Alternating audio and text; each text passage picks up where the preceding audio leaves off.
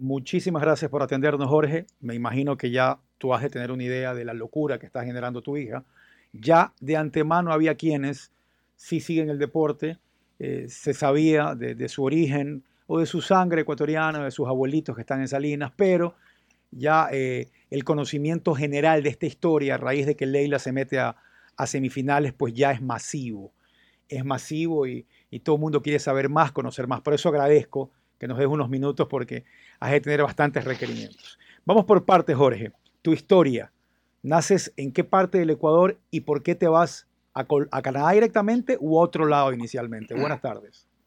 Buenas tardes. Em, yo, nací en, yo nací en Guayaquil y salimos así rumbo a Estados Unidos, Nueva York, pero no llegamos a entrar em, cuando yo era jovencito, tenía como unos cuatro años porque salimos del, país porque mis tíos, mis tíos eran jinetes y, uno de ellos, perdón, ¿me escuchan? Sí, sí, perfecto. Cuando te refieres a que tus tíos eran jinetes, te refieres a que eran jockeys de carreras. Exactamente. Ok. Y, bueno, ellos trabajaban de, ahí en Nueva York, en Belmont. Y lo que pasó, lo que sucedió es simplemente no, no llegamos a conseguir la visa para entrar a los Estados Unidos y, no, y bueno, Canadá nos aceptó y nos quedamos ahí en Canadá y después no, ya, ya, ya no tenía sentido para nosotros tratar de entrar a los Estados Unidos ya que nos habíamos establecido ahí en, en Canadá. Y, así es, así es como pasó, ¿no? una, una historia bien simple, no es más complicado que eso. Cuatro años llegaste, pero mantuviste contacto con el Ecuador, por lo que escucho de, tu, de los abuelitos de Leila, tus padres en Salinas. Sí, eh, nosotros siempre, bueno, somos, somos una familia unidas, unida, eh, eh, tenemos raíces muy, muy fuertes, ¿no? Y, siempre hemos tratado de quedarnos en contacto con nuestra familia, que sea en Nueva York, que sea en, en Ecuador o en Perú. Y, bueno, uno, cuando uno llega a otro país, esa cultura queda ahí ah, muy, muy viva, muy viva, muy alegre en la casa. A pesar de que tenías tan solo cuatro años. Sí, porque uno no se puede olvidar que mi mamá y mi papá no llegaron, no llegaron al Canadá hablando inglés y, francés. Entonces, ¿qué es lo que se habla en, en la casa? El español. Y ahí explícame eso, si tus padres llegaron con ustedes a Canadá, ellos después retornaron al Ecuador y tú te quedaste. No, no, no, no, ellos se quedaron ahí, ellos se quedaron, mis tíos, tengo tíos y tías que, que, se quedaron allá en Ecuador. No todo el mundo emigró al, al, Canadá, entonces ellos regresaron a Salinas cuando se jubilaron. ¿Se han instalado en Salinas hace cuánto tiempo? Oh, creo que unos 10 años ya, 10 años, si no más. Sí, eh, Jorge, ¿cómo te va? Te saluda Daniel Navas. Eh, la, pregunta que a mí me causa mucha inquietud es del conocimiento del fútbol al, a la enseñanza del tenis para, sus hijas. Em, ¿Hay algunas cosas que a lo mejor siente que innovó? Eh, ¿qué, situaciones a lo mejor relacionadas con el entrenamiento del fútbol las pudo adaptar al entrenamiento del tenis? ¿Qué situación dentro del punto de vista de, de metodología de entrenamiento a lo mejor se está innovando y que a lo mejor pudiera servirnos por acá, ¿no verdad? Para también el crecimiento de los muchachos. sí, no, esa es una muy buena pregunta. Eh, a, la, base es para mí, ¿no? De, mi punto de vista, lo que yo, yo lo que le había visto al, deporte de tenis es que uno de los grandes huecos era el, footwork, ¿no? La manera que se mueven los jugadores, ¿no? Se, jueguen, se mueven muy lineal, ¿no? Siempre en, en líneas así paralelas o muy directas. ¿No? Y siempre tienen que estar muy, muy bien acomodados para poder golpear una bola de tenis. Y, cuando uno analiza a un jugador de fútbol, ¿no? uno aprende a hacer, ¿no? a controlar, a dominar el balón en tráfico, aprende a dominar el balón así cuando uno está básicamente en desequilibrio y, ¿no? y uno aprende a, ahí a, poder estabilizarse rápidamente, controlar y, y conseguir potencia desde las piernas, desde los pies, de, las caderas, los hombros para poder hacer ¿no? unas fases importantes, no que sean delicadas o que sean así con más poder, pero con muy poco espacio.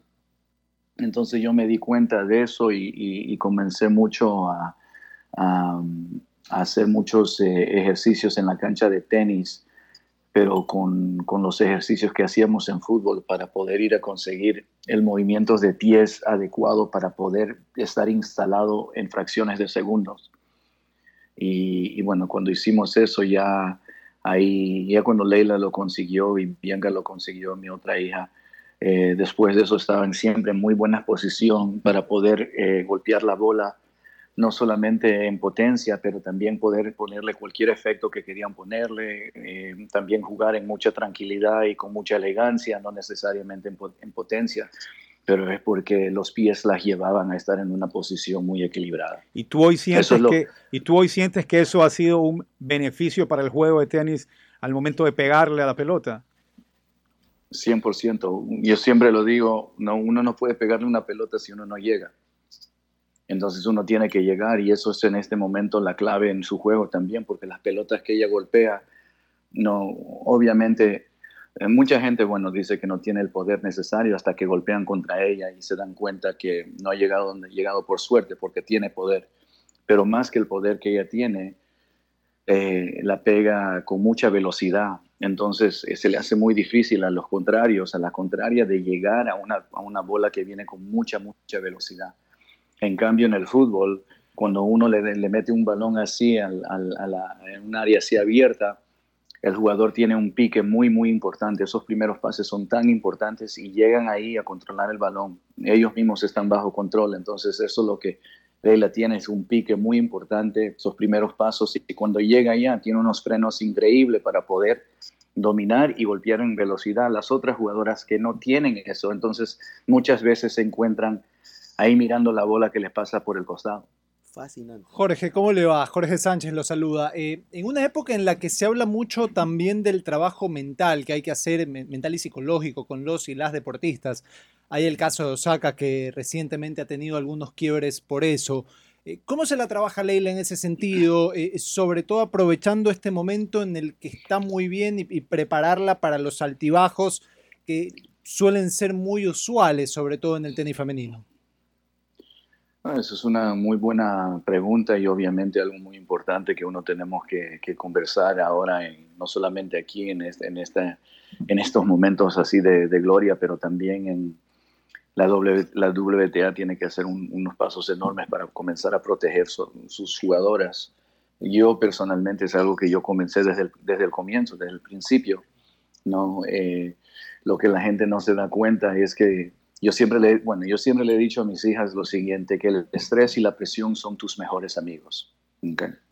Simplemente así. La presión y el estrés son tus mejores amigos, no son el enemigo. Son tus mejores amigos y si tienes presión y, si tienes estrés, es porque tienes, es un privilegio, porque estás haciendo algo muy importante. Entonces, de la manera que yo siempre se los he presentado es de una manera positiva, porque no se puede escapar en la presión, el estrés, y que uno sea eh, comentarista, que uno sea vendedor, que uno sea eh, doctor, abogado, van a haber momentos de presión y de estrés y es ahí a donde verdaderamente uno se gana el, el, trabajo, ¿no? Ahí es a donde uno verdaderamente se gana el título de ser profesional. Entonces yo eh, comencé con eso desde que son muy joven y por eso Leila eh, aguanta muy bien la presión y el estrés en los momentos importantes, se la ve muy bien enfocada. Obviamente ahora ha traído otro nivel de, de, de, presión porque ahora es afuera de la pista también, a donde la gente la quiere conocer. Obviamente quieren eh, más atención de ella.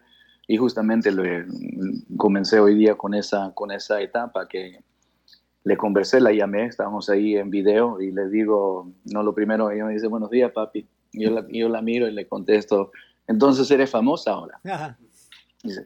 Y, se, comenzó a reír. Y le digo, mira, el problema es el siguiente, es que la fama es muy traicionera. Okay. Si Fama fuera una persona y estuviera ahí sentada en la mesa con muchos de tus amigos, Fama es la primera que te va a traicionar. Okay. Entonces, la lección aquí es que cuando todo te está yendo bien, están ahí. Pero cuando no está bien, no están ahí. Entonces, no te olvides. Y, perdón, ¿y esa, y esa, relación con la prensa que últimamente con los deportistas, deportistas y prensa sabe ser muy tirante, eh, también se ha hablado de eso? Sí, obviamente, no. Mire, eh, para mí la prensa tiene que hacer su trabajo, you know? Eh, yo, yo, no encuentro eso como algo muy complicado. Sí, yo he sido un entrenador responsable y un papá responsable para prepararla que pueda lidiar con la prensa. Y lo más importante que ella tiene que aprender cuando uno dilea con la prensa y, ser popular es de aprender a decir no. No puedo hoy día, no puedo en este momento. Ya cuando ella pueda aprender a decir no, ella va a poder manejar su, eh, un poco más su, su, su, día a día y, y, no va a sentir ese, esa necesidad de, de, de, de estar en, un, en, una entrevista que no puede llegar, ¿no? Y eso, y eso ahí no le va, le va a causar menos, menos problemas. Pero ella es una profesional y lo que ella tiene que hacer es, desgraciadamente, estar ahí adelante del público, adelante de la prensa, y, contestar las preguntas. ¿no? Yo usé el ejemplo de, de Federer, yo usé el ejemplo de Nadal, yo usé el, el, ejemplo de Djokovic. ¿no? Son grandes profesionales, no solamente por lo que hacen en la pista, pero es porque lo que hacen sentados ahí con todos los micrófonos. ¿no? Eso, esos son para mí ejemplos enormes y yo uso eso para ayudarla a ella, que pueda ella comenzar a manejar ¿no? esa situación. Ahora tienes momentos malos, pero porque tienes momentos malos no, quiere, no necesariamente quiere decir que tienes eh, problemas eh, de ansiedad y que necesitas. No, todo el mundo puede tener momentos claro, malos. Pero hay que saber descubrir todos esos momentos para saber cuál de esos puede estar afectando eh, su juego o, o su día a día. Ahora, Jorge, ¿en qué momento tú como padre, o para cualquier padre de familia, en qué momento tú te diste cuenta que lo de Leila ya iba en serio en el tenis y que no era, no era algo recreativo. ¿Cuándo y cómo te diste cuenta? ¿Y qué decirle a los padres que ya quieren que su hijo o hija a los ocho años sea profesional y, cuando todavía no sabemos si realmente tiene vocación para eso o es lo que tiene que hacer? ¿Cuándo te diste cuenta tú y qué tal vez síntomas o indicadores son importantes para tener en cuenta? Esa es una excelente pregunta y bueno, lo único, yo no soy ningún experto, pero le voy a decir de mi punto de vista que, que, a los ocho años es imposible de saber qué es lo que el hijo o la hija va a hacer. Es imposible. Y, y yo en esas, en ese, hasta no, de 12 años para abajo, yo siempre empujé que mis hijas no, no estén en nada eh, muy especializado, que siempre sea lo más posible recreativo y que se diviertan y que descubran otros deportes.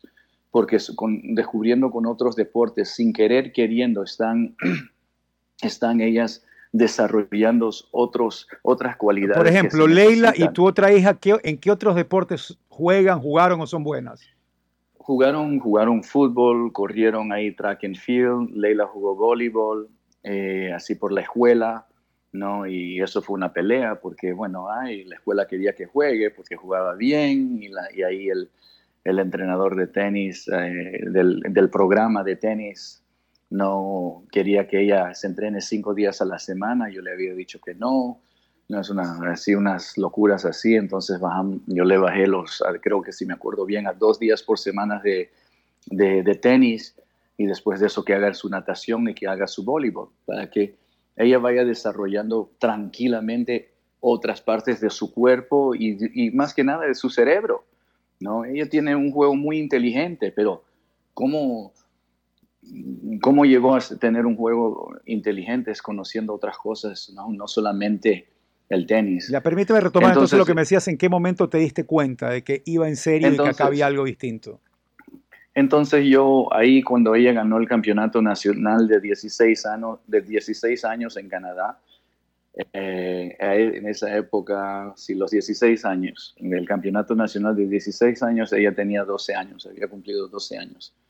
Entonces eh, ahí ya me di cuenta que no solamente tenía eh, el talento para jugar, pero también tenía la capacidad eh, de, de, competición, porque hay muchos niños que pueden pelotear en práctica y golpean muy bien, pero cuando llegan a la competición no llegan a sobrepasar las emociones que, que uno, las, las emociones, las sensaciones que uno tiene en la competición y, y yo vi una, una, niña de 12 años que estaba completamente en control jugando contra chicas que eran, no, especialmente en Canadá, que son Ella jugaba y no más- estaba perturbada, no tenía ansiedad, lo estaba no, disfrutando. para nada, para nada. Y las, las jugadoras eran dos o tres veces más grandes que ella, entonces no, no la fastidiaba para nada y, y jugó un- y la manera que jugó, ¿no? Eh, Con sus dejadas, con sus voleas, ¿no? Muy inteligente, abría la cancha, no, Eh, no, no, no, el momento, y siempre se lo he dicho desde que es pequeña, no dejes que el momento sea más grande que,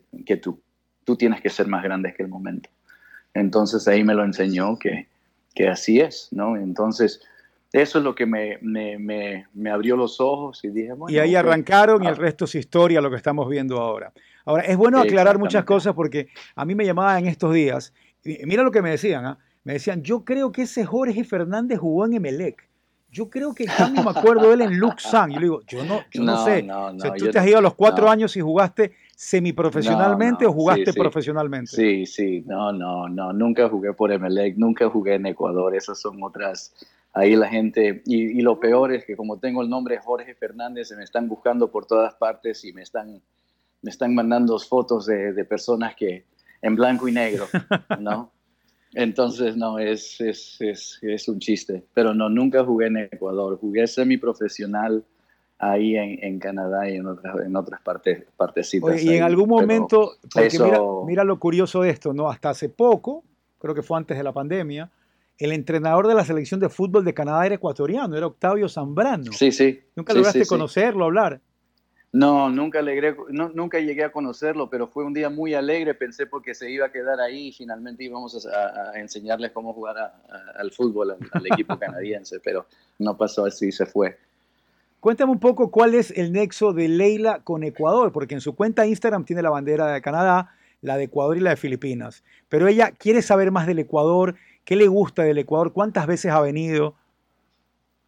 Mira, la, ve- la- la ve- la verdad, la verdad es que cuando yo hice la decisión de irme de- del Canadá para seguir el desarrollo de mis hijas en, en, en otro, no, en otro lugar, estaba haciendo la decisión entre mm, los Estados Unidos y el Ecuador, porque en Ecuador ya mi, mi- mi mamá, mi papá ya vivían ahí y me había dado cuenta que habían ahí canchas de, de tenis y bueno, encontré que había algo que hubiéramos podido hacer y, y si no fuera por la, la, la administración ser tan lentas con, la, con, con los papeles, hubiéramos podido sacar los, los pasaportes ecuatorianos de, de Leila y de Bianca y hubiera sido otra historia.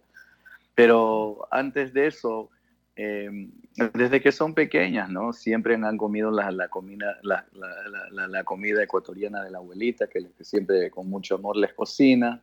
Y, siempre ha sido parte de las conversaciones en la casa. Y bueno, cuando, cuando ellas llegaron a, finalmente a visitar la abuelita por la primera vez, han ido creo que unas cuatro veces desde que se jubiló mi mamá unas cuatro veces, cinco veces. Es muy difícil, es muy difícil de llegar por el, porque viajamos por todas partes del mundo, entonces nunca es, nunca es fácil. Pero sí hemos hecho el esfuerzo de ir unas cuatro o cinco veces y las chicas le- les, les encanta estar ahí, les encanta Salinas. Eh, obviamente es, es algo que lo sienten ella ahí en el, en- no de todo corazón, porque viajan, ellas llegan a viajar y ve- ver otros sitios y siempre dicen, sí, esto es bonito, pero no es como Ecuador, sí, esto es bonito, pero no es como la casa de la abuelita en Salinas. Entonces, es, ese es un sentimiento que ellas tienen y, y es muy difícil de, de explicarlo del por qué, pero se sienten así, se sienten no muy eh, no entusiasmadas de poder regresar y, pasarla bien allá. Sí, es un buen lugar para retirarse. Salinas es un lugar muy popular y efectivamente creo que perfecto para lo que eligieron tus padres. Pero a ver, entonces, eh, Leila habla per- perfecto español, habla francés, eh, que nació en, el French Canadian y ahora eh, inglés, eh, domina los tres idiomas. Pero alguien me dice acá y me escribe, eh, tú tienes también sangre peruana. Mi papá es peruano, Tu sí. papá es peruano, tu mamá ecuatoriana Sí. y los dos viven en Salinas, ¿no? Exactamente. Tienen una-. Tienen mezcla importante, interesantísima y agradable, ¿no? Porque imagino que Leila sabe sentir de todas partes un poco. Sí.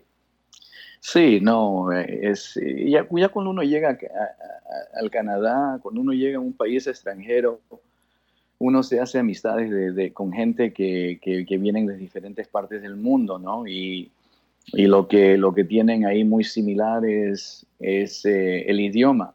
Entonces, por ejemplo, hemos tenido muchos, muchas amistades ¿no? Eh, que vienen de Chile. Justamente mi abuelito es chileno, ¿no? Porque no, él, él, llegó al Ecuador porque es, también él fue jinete profesional y llegó al Ecuador en ese, esa, hace muchos, muchos, muchos años. Llegó a cabalgar seguramente al, al, hipódromo de Santa Cecilia.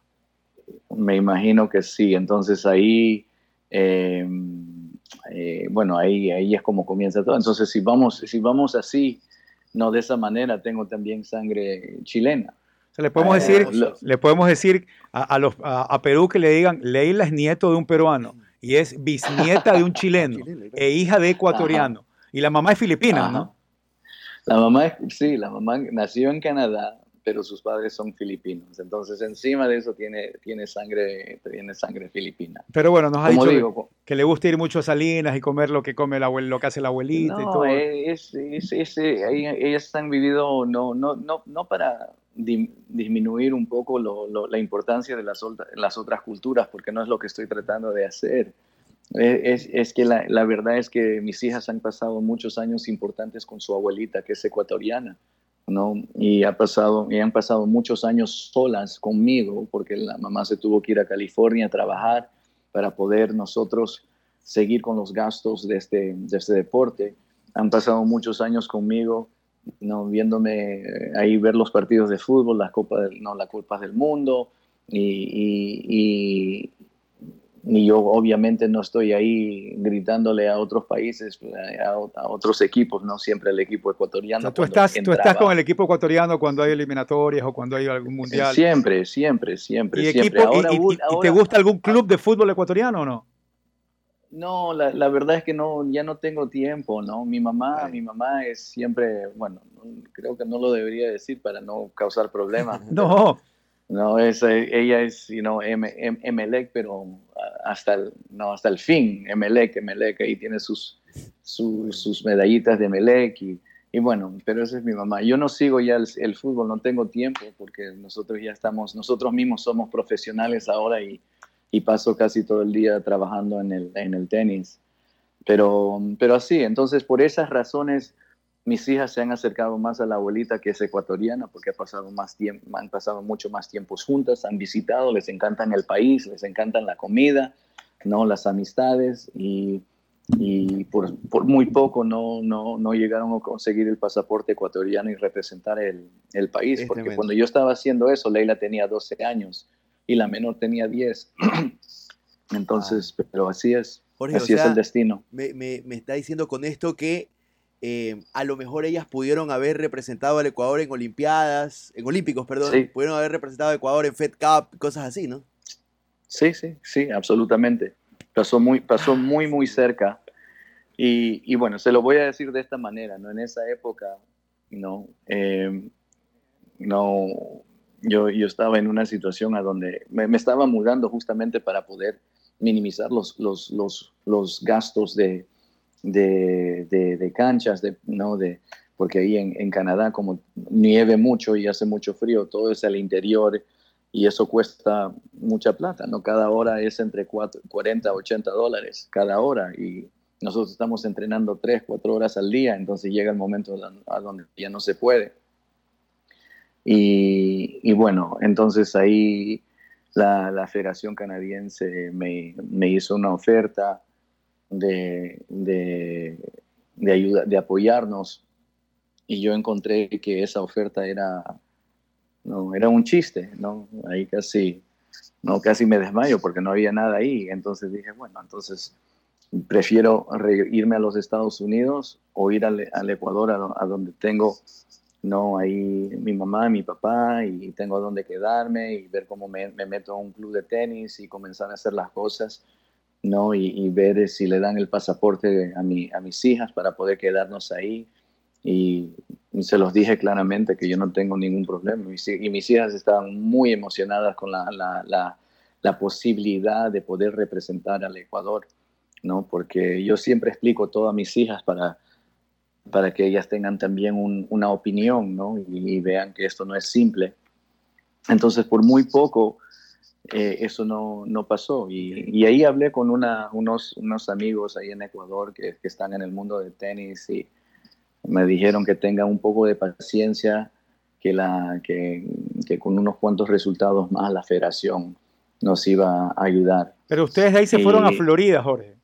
Entonces, y ahí hicimos el salto a, a, Florida y nos quedamos aquí. Y bueno, ahí es cuando comenzó ella ya a tener resultados mucho más importantes en, en, en tenis. Y, y, ahí es cuando ya comenzamos a recibir la, la, la ayuda de la federación. Ahora estamos hablando de una de las federaciones más importantes del mundo, ¿no? La Federación Canadiense tiene... es decir, ya la Federación Canadiense después ya hizo la oferta como tenía que ser. Exacto, exacto. Ya, ya, era, ya era un buen... Ya, ya no, no fue un insulto. Y ahora nos siguen ayudando y es mucho más, ¿no? Perfecto. y el logro es de ellos. Y el logro es de ellos y todo el mérito y para Leira también. Pero Jorge, que sepas que acá se la está usando como ecuatoriana, eh, viendo todos los partidos. Eh, desde que pasó con Osaka, con Kerber, hemos estado atentos y, bueno, ahora a ver qué pasa en las semis y a, disfrutar también del momento. Y ojalá próximamente la podamos ver en algún torneo, cubrirla, entrevistarla o que venga al Ecuador, Jorge. Que venga, que vengan las niñas. No, y ahí a ella le encanta eso, está muy eh, entusiasmada que la están siguiendo allá en Ecuador.